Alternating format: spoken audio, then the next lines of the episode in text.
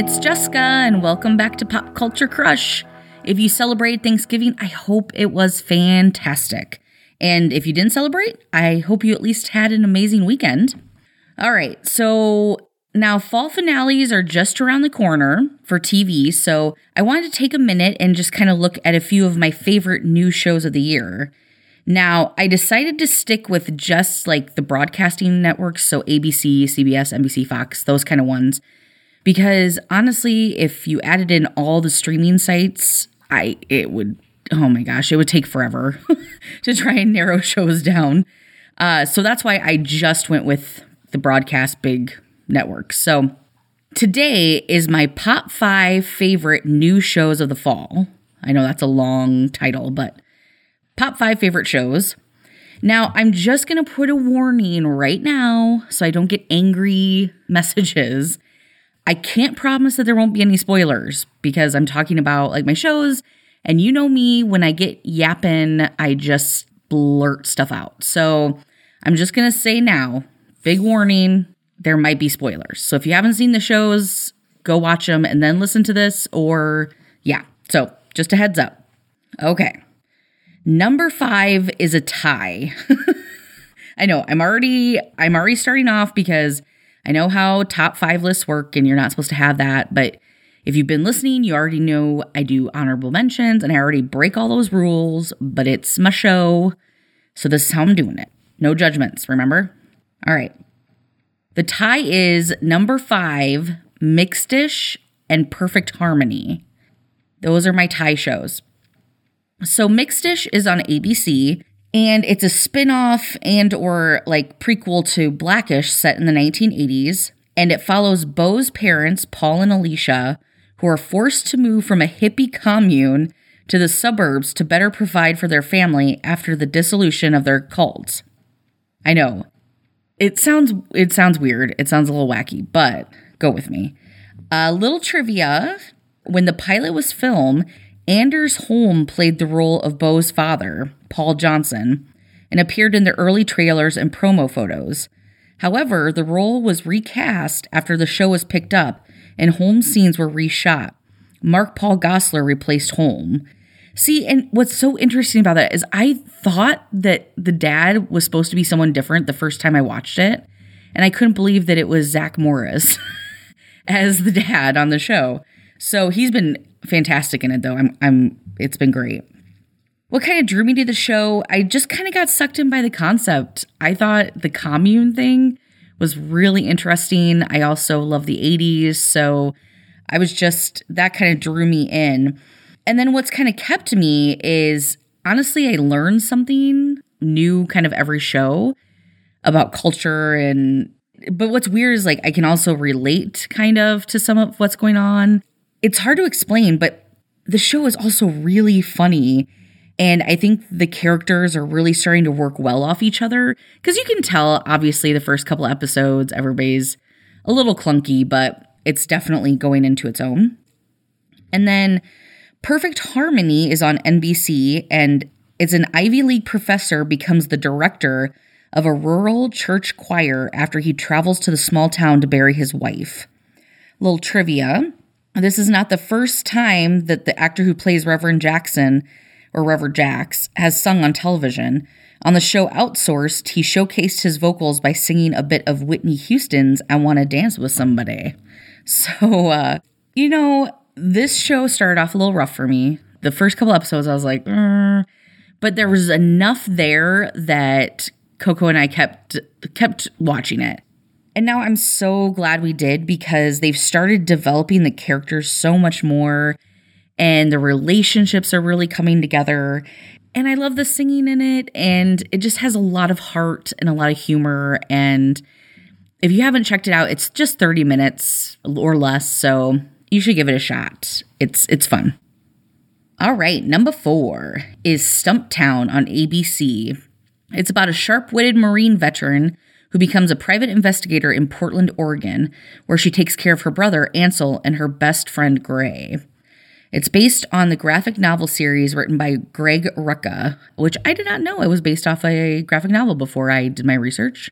A little trivia Stumptown is not Portland, Oregon's only nickname. It is also known as PDX, Rip City, Rose City, Bridgetown, and Bridge City. Jeez, lots. The name Stumptown comes from the stumps left by the thousands of trees cut down to make way for the city. Oh, that's kind of sad. And then um, this is Cobie Smulders' third time starring in a comic book adaptation following her brief appearance in Smallville and playing Maria Hill in the Marvel Cinematic Universe. For me, this show is all about the dynamic between the main character and Grey. And I think, if I'm being honest, it kind of fills the castle void for me. um, I loved Castle. I love the back and forth between the characters. And so I think it, it just really gives me that vibe. And I'm not saying it's anything like Castle. It's it's quite different, but I don't know. It just the character's dynamic just kind of reminds me of that. So I've really enjoyed this. Yeah, for sure. This is another one that Coco and I watch every week. So number three, Prodigal Son, Fox. Malcolm Bright, one of the best criminal psychologists around, uses his twisted genius to help the NYPD solve crimes. So in September 2019, Fox gave freshman Prodigal Son a full season order. The network has ordered an additional nine episodes, bringing the show's first season to a total of 22 episodes. The serial killer drama was the most watched new program of premiere week in adults 18 to 49. Oh, also, another little trivia Tom Payne is 12 years younger than Bellamy Young, who plays his mother. So, not too far off there. Okay, so another get real time, learn a li- little bit about Jess here. I really enjoy serial killer stuff. Uh, I am really into true crime podcasts. I love me some 2020.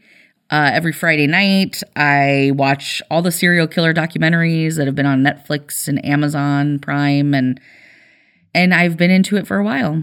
So that's a little weirdness about me. So obviously, this show was going to be right up my alley.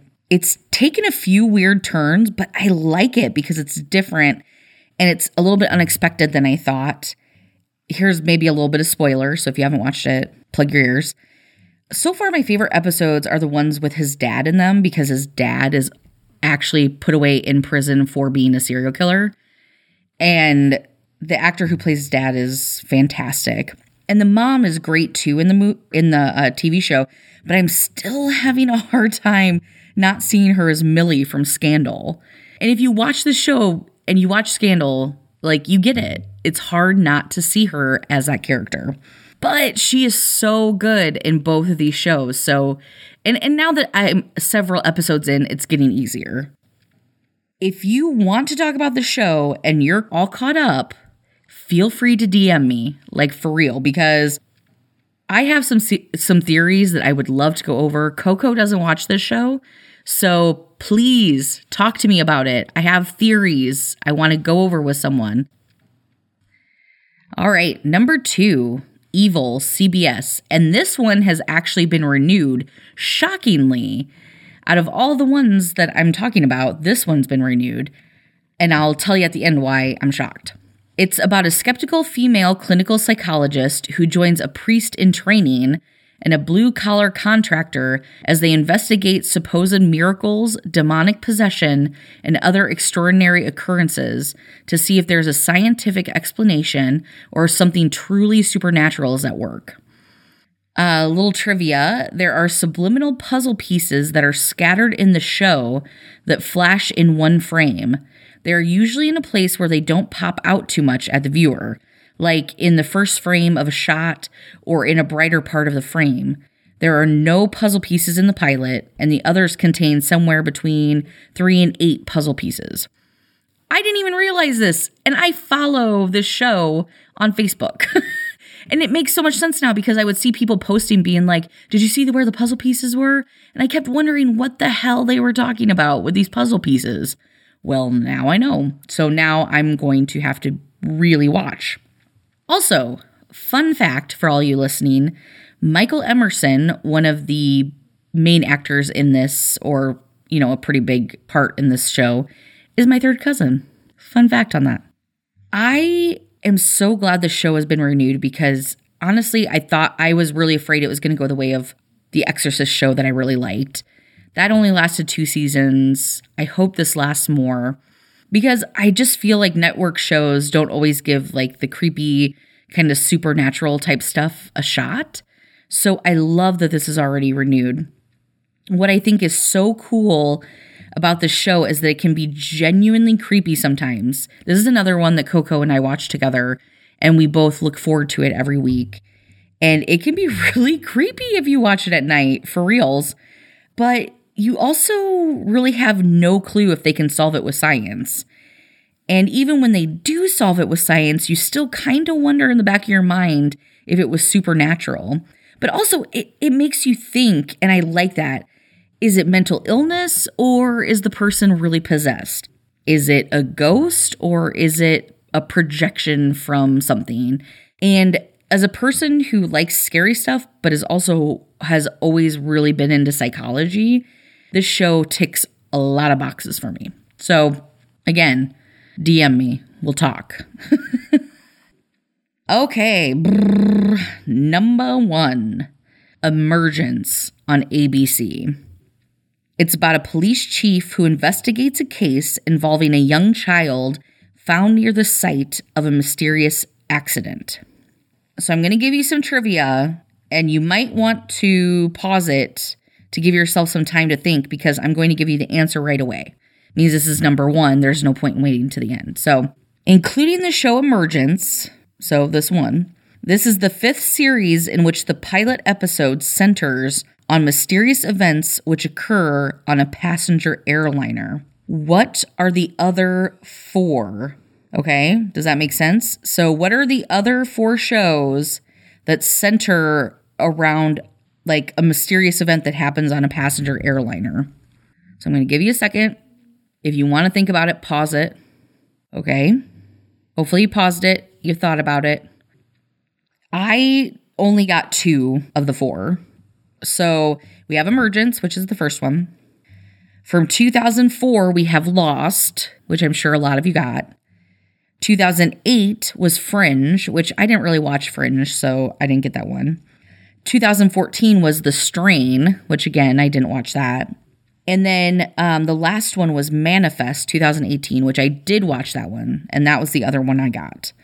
So I thought that was kind of a fun little little thing. That's probably why this show reminds me a little bit of Lost. Well, and also there's a character from Lost in the show. So there you go. Another little trivia this marks the second time Allison Tolman has played the main character as a police officer. The first time was as Molly on the first season of Fargo. She is fantastic. Now, this show is so good, and this is another one that Coco and I look forward to watching every week. This is probably the top one that we both kind of look forward to on shows that we watch together. It has so many turns and surprises, and it's just great. And I swear, almost every episode it ends, and we're just like, what the hell just happened? All the actors and actresses are fantastic, and the show is scary, like suspenseful, but also scary kind of in the fact. And again, this might be a little bit of a spoiler, so I don't know if you want to listen or not, but it's kind of scary in the fact that we don't know like what science is going to come up with next. And also like where is the line? So this is definitely a spoiler. So warning, warning. So she's like a robot if you haven't watched it. And uh but she like has feelings and she's like a little girl and she drinks and eats and bleeds and it's insane. But they've also shown ways that she is not totally real. And so it is insane. Like, it blows your mind how human, but like, and you know it's a show, but like, it also makes you think there's probably shit out there like that that we have no idea about. Either giant companies are making them or the government or something. But it kind of makes you think what is that line? What make what makes something human? I think that's like a big question with AI. And so the show just really makes you think about that kind of stuff. Mind blown. I know I keep saying this, but if you want to talk about this show, DM me, like direct message me, because I love talking about TV. So just ask Coco. All right. So that's it. Those are my top five, or my pop five, if you say, fall TV shows on the big networks. What are yours? Do you have any that uh, aren't on my list that I should be watching?